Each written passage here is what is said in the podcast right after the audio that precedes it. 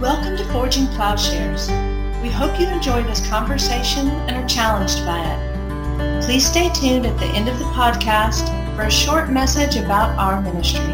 The, the general conversation that actually it was a question that Tim and both Matt and I have kind of taken a shot at it. And that is that what, what you get in modernity is a kind of reading of scripture, a flat historical critical reading.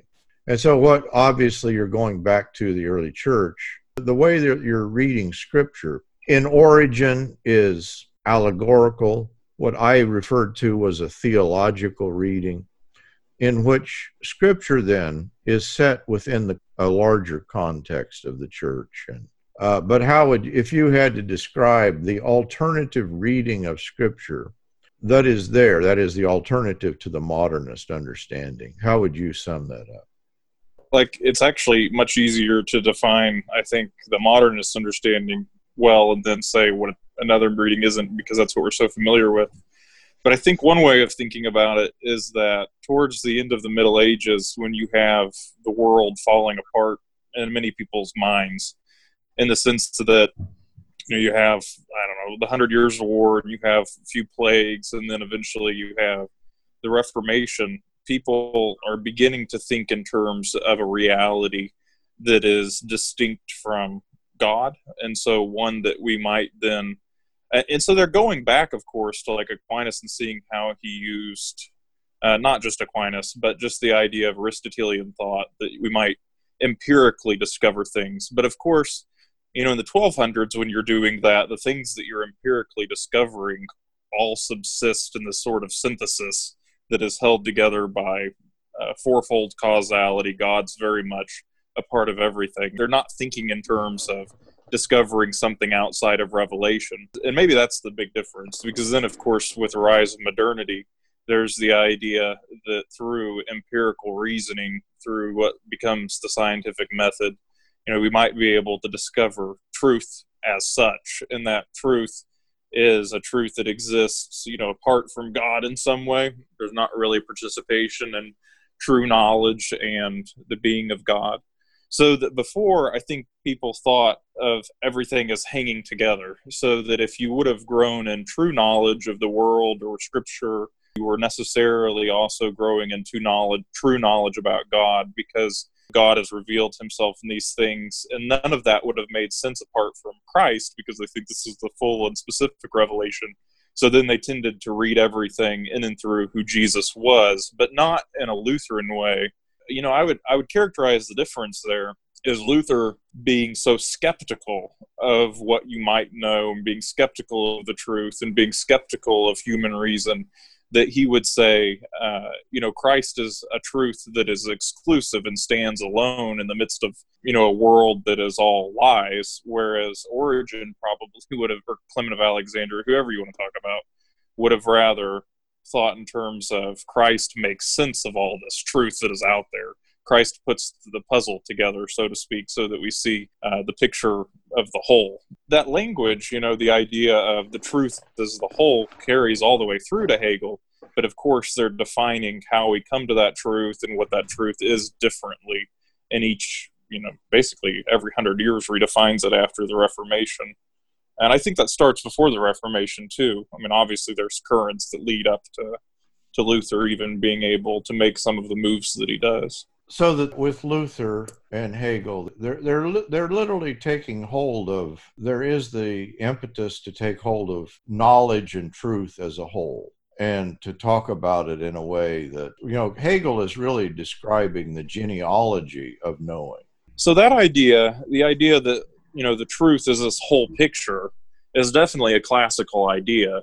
The difference, of course, is that you know with Luther, that would in some way be Christ crucified as distinct and separate from the world or from history or from uh, you know even ourselves. Whereas i think you know hegel has collapsed. Hegel sees it as some you know form of the ideal that's other than us but it's um it's one that's being played out in history. It's one that we might know fully. It's one that's i give him credit that he he thought at least that you know this truth as a whole is being worked out and will be received by, us. It's not necessarily something that we work out. And I think, well, that's you know, um, I don't know, that's better than I guess some idea of. so there's a telos to Hegel's reason, view. But, there's a there's uh, there was originally so of course Zizek these uh, so there's different um, receptions of Hegel so the first reception, and this is what you encounter most in like who Kierkegaard is writing against. I'm trying to remember like the technical names for all these things, but the the old Hegelians basically, uh, yeah, they definitely thought there was a, a telos to Hegel. What Hegel thought was spirit, that the truth is a whole, and we will arrive at that. He thought it was going to happen during his lifetime, so you actually get philosophers who are sort of contemporary with Hegel but live outlive him. You know, Hegel's doing most of his writing at the end of his life. These guys are thinking that this age is about to arrive, whereas just you know a generation after that, nobody thinks that way anymore. They all they start to read Hegel differently and think that the dialectic never gives way, and you know that's in Freud definitely in the 20th century.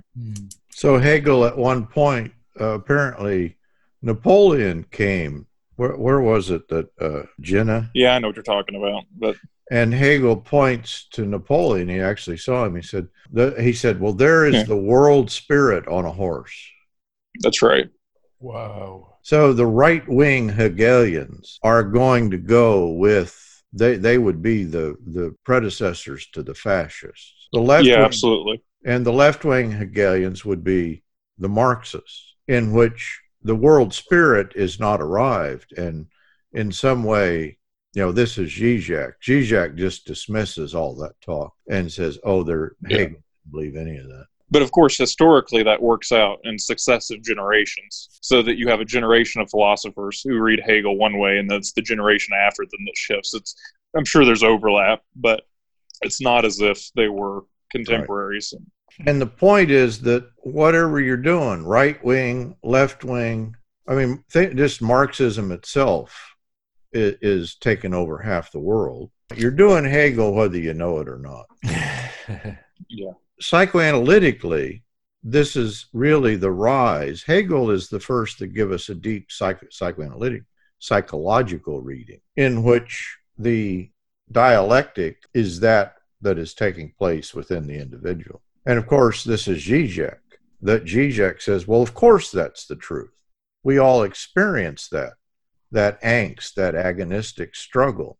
And for Zizek, there is no personality other than that struggling personality involved in the dialectic, taking Xanax. And I would say that about any key person. You know, I think our tendency is to load the individual maybe Hegel's one of those individuals. He's tapped into a truth that captures many of those people who've come after him, but he's also describing the development. I think just the way he's de- de- describing a reality that I read the Bible as, you know, a way of putting it is that it's over and against a Hegelian description of reality. And to my mind, that's the only alternative we have it's either you know this is Dave Bentley Hart. I think he's partly right.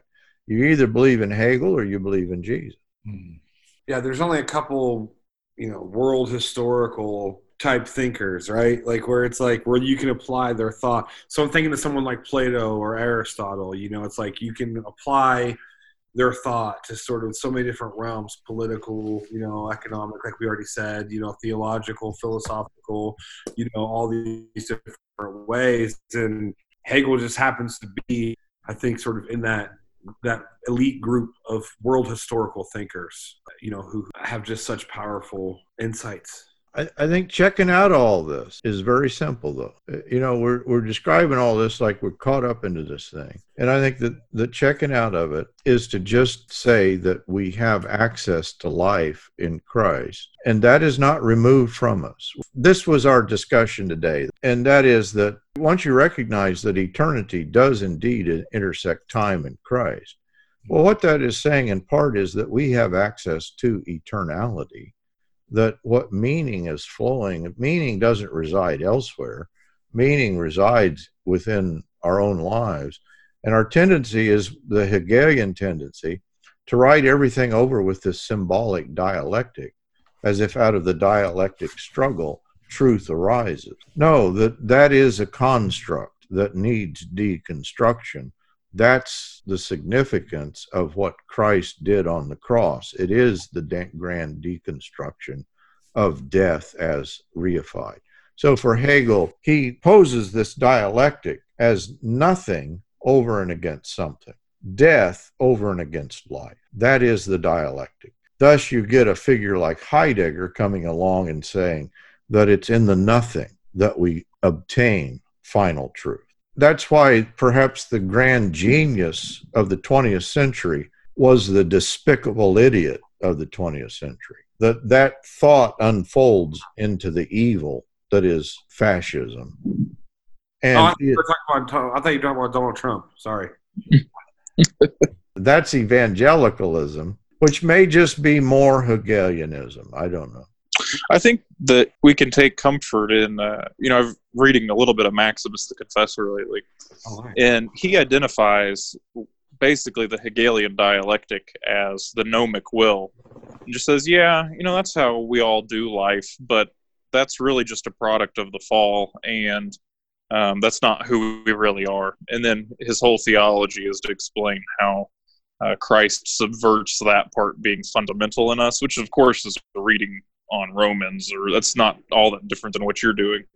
But he, the way he hones in on it, he uses the Chalcedonian formula as the starting point for basically everything that he says. And this is when he's writing a commentary on Gregory of Nyssa.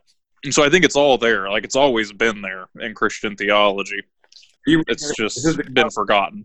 Are you reading the Cosmic Mystery, John? I mean, I've got two books of his, but the th- is the Cosmic Mystery the one by SVS Press, Matt? Yeah, it's well, really just a it's a compilation of things. There's so a, there's a couple, yeah. He there's a couple from uh, SV. Uh, so the, uh, um, John, explain the gnomic will and how this is pre-Hegelian.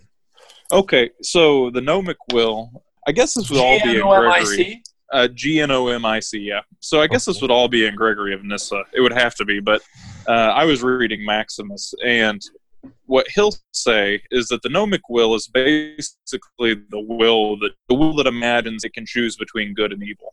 And he would say this is really just a, a myth. Um, I mean, we we live our whole lives this way, but the more that we identify with that will, the less anchored we are as people, the the less, I mean, in his mind, the less being that we have, the less we imbibe and embody truth or beauty or holiness. And we're sort of, as the Psalms would say, you know, just tossed about on the waves. But the the natural will, on the other hand, is the will that desires a return to God. So it's the will that is only fulfilled by being what we are made to be, which mm-hmm. is in the image and likeness of Jesus Christ, basically. So all that comes together. The idea of uh, Jesus being the definition of humanity as the as being identical to the Logos and the Son of God. Uh, all that's coming together in what the natural will is. This is our growing into maturity as human beings. And he says, you know, God is is working in our lives whether we know it or not, and that natural will is always present, and that's fundamental. And that's uh, as we grow into being more human, that's what's happening. The gnomic will, however, is the distraction and the lie that most of us live by and I think that's the gnomic will. The way he describes it is this idea between a, you know a dialectic of good and evil, or a dialectic of the idea that we might be able to choose between good and evil, which is a myth in itself. You know, you really just choose between greater and lesser goods. He sees as really being the ground for all of our problems and the result of the fall. And so it's almost like he's saying, well, the idea that Hegel taps into and thinks is everything, well, that's just the gnomic will. That's not truly human. John, can you like? I guess I, I was thinking like so. You know, obviously the gnomic will um, has to do with gnosis or sort of knowing, which of course is oh, how is that what uh, Maximus is describing there in a type of knowing different than Hegel's um, type of knowing? I don't get the question. Well, I guess what I'm saying is, is that uh, not that what Paul? Isn't that what you're saying about Hegel? Is that so? The way that we know uh, as human beings is in and through you know difference you know? yeah yeah yeah so maximus is just saying that's a result of the fall that's yeah. a debased and that's a lie that's not really who we are but that we actually right so that that whole the the whole fall is a sort of a fall is sort of a fall into a certain form of knowing. Right? Yes. Yeah, yeah. Which is basically what Paul is saying in his book uh, through psychoanalysis. Yeah, Paul yeah, acts yeah, yeah. That's, well, that's, and Saint Paul in Romans. Yeah. you know. yeah, that's yeah. that's why I was kind of saying it's really interesting what you're saying there in terms of kind of Paul Axton's context. You know, because that's precisely what he's saying. And he's, I, I, you know, it sounds like Gregory uh, or Maximus is articulating it in different, you know, sort of pre-modern terms. Yeah. Um, but it is over and against. In other words, it sounds like for Maximus and these guys, Gregory of Nyssa, there's it's always one, you know, and I've noticed this with Origen too. You know, Origen says the truth is one, but lies are many. You Yeah. know, um, and he goes all the way through and says that you know that you know God is one, but the you know the idols are many, and you know that that in other words, for these guys, the unity of Christ is so paramount because it's it's the there is there's only one you know Yeah. mode of knowing properly, and that's I mean, that's that's basically the fundamental. Um, in some people's thought, that becomes a dualism, the one and the many, or a dialectic. But that's basic. Those are the fundamental categories of classical philosophy. They get expressed in Jewish thought in the Old Testament, the idea of one God versus the many pagan gods, and that's developed, you know, as, as the scriptures progress. And um, I think you have the same thing in Christian thought, but that's the same thing Heidegger's dealing with. So the idea that there might be a transcendent one and that one might be truth is everybody's kind of playing around with that. But the problem is most of the time they make that one truth a finite thing, or at least that's the problem of modernity.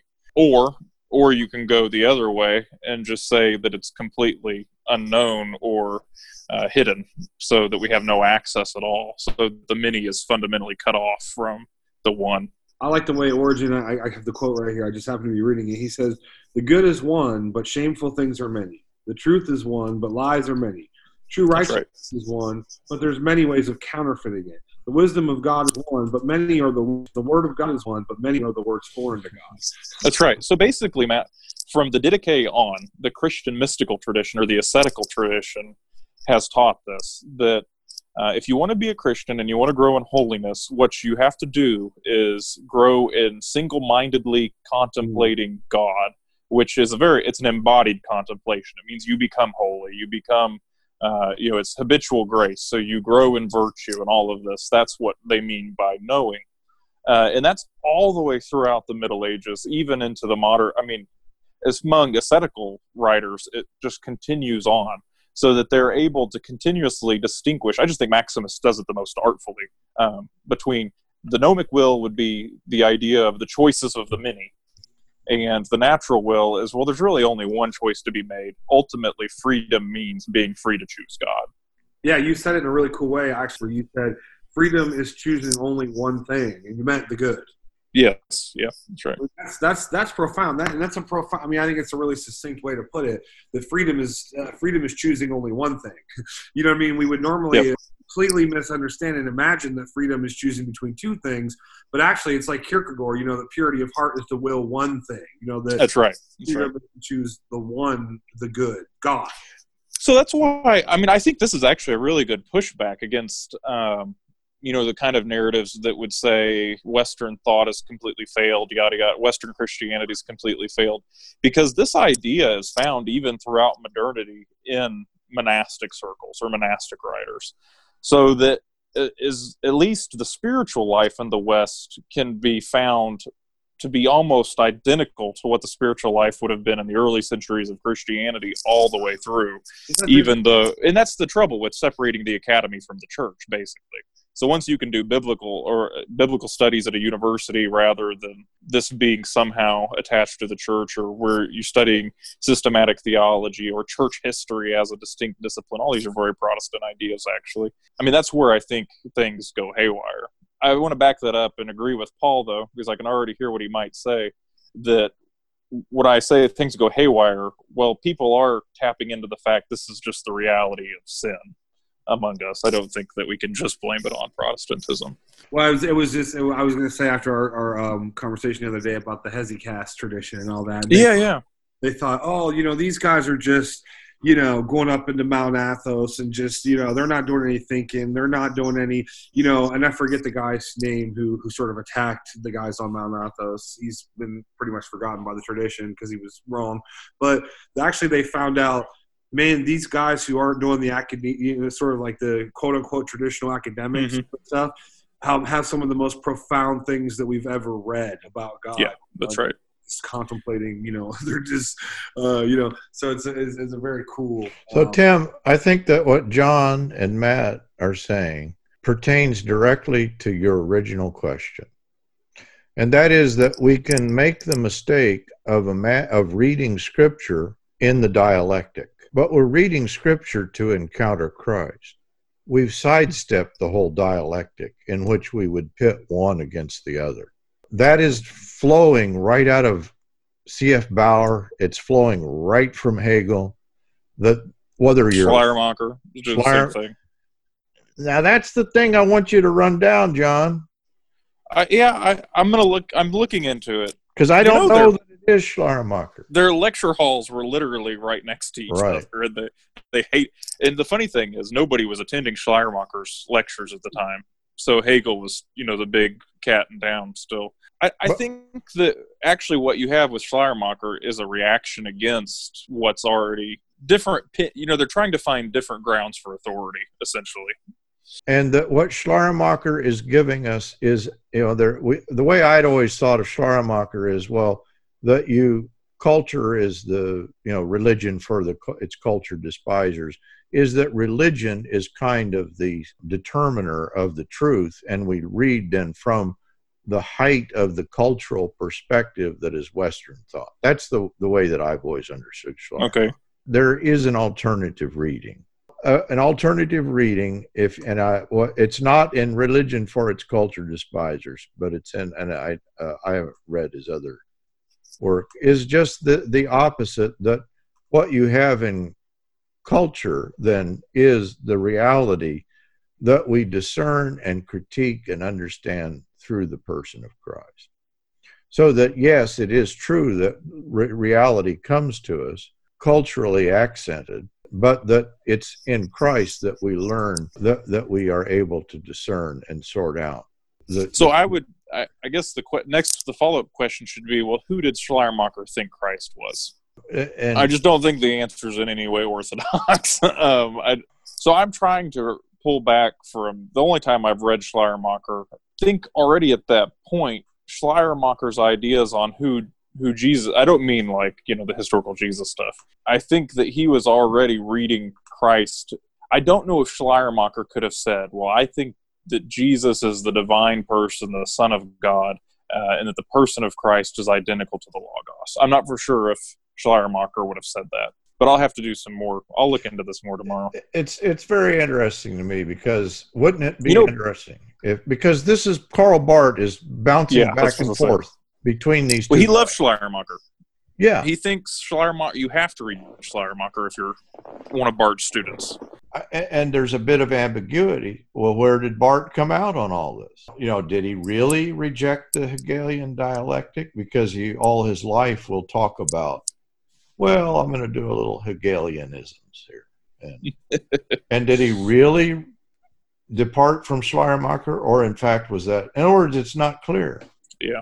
For me, Moltmann, Moltmann awoke me from my dogmatic slumber. I've got four of his books sitting on my shelf, and I think they're all unread. Yeah, I don't, and that's not. Re- I'm not saying he's correct. I'm just saying. Read a theology of hope. Yeah, I do, do have that too. Yeah. Tim. Read that one. Okay. That one's beautiful. He's a good Twitter follow. He still might be wrong, but it's beautiful. is he on Twitter? Yeah, He's 90, 90 years old. Yeah. I, I think it's somebody on Twitter that just like, Well, I hope he's in quarantine. yeah, Yeah, yeah. Yeah, or we might not get this book. I'm doing a course this summer on, at uh, Vancouver School of Theology. The guys that did Douglas Campbell last year. yeah. I'm Yeah. doing a week on a week on process this year. I can't remember what her Huh. name is, but I like to just get it all, be eclectic. Well, I read Douglas Campbell's new book. It's good. Oh yeah, yeah, absolutely. He's a good Barthian as well. I mean, he's the kind of Barthian that I like. I mean, yeah. Donna Bowman is Process Theology in the Human Existence, Following Christ into an Open Future uh, in Okay. July. It's a week. More Well, go go and take good notes, and uh, then you know anathematize it all. And You guys don't like the o- the uh, process people? well, I just think it's degenerate. Oh. Even a broken clock is right twice a day. Uh, it's Hegel. It's just more Hegel. Hegel. God is becoming. Well, aren't we all becoming God? Isn't that Athanasius? yeah, but he means something a bit different. Yeah. That's good. Touche. In other words, that's what that's Moltmann is Heg- Hegelian in that Yeah. there's an appreciation for history, and I think we need that. We need that, but you don't get there through. In other words, what you get if you absolutize or reify history is the loss of. Yeah. You know who else had an appreciation for history is Etienne Gilson, and we can read him without being process theologians. Ah, I've got his books too. Yeah. Well, thank you, gentlemen. It's been a slice. Been a wonderful conversation. Yeah, I don't Thank you all for letting me join in at the end. John, Oh, yeah. glad you could come. I had to put kids to bed, or a kid. I put one kid to bed. Well, you can only do them one at a time. That's right. We we take turns. Stay safe, everybody. Don't Yeah. don't get the coronavirus. But should we get it? Should I get it and die? I'm glad that we had this conversation. This is We're one of the last die. things. We're all gonna die. That's right. I'm gonna start watching all those movies, Pandemic and 28 Days Later and Virus. I'll pray for your soul. Don't worry. Don't worry, Yeah, John will put right. together. John will put together a Festschrift or whatever it's called. One of there you go. That's the best drift for Paul. yeah. Thanks again, guys. Great uh, time. Good night. Talk soon. Thank you for listening to this episode of Forging Plowshares. You can learn more and join our growing community by visiting forgingplowshares.org. Please consider supporting at patreon.com slash Paul Axton or by donating at forgingplowshares.org slash donate.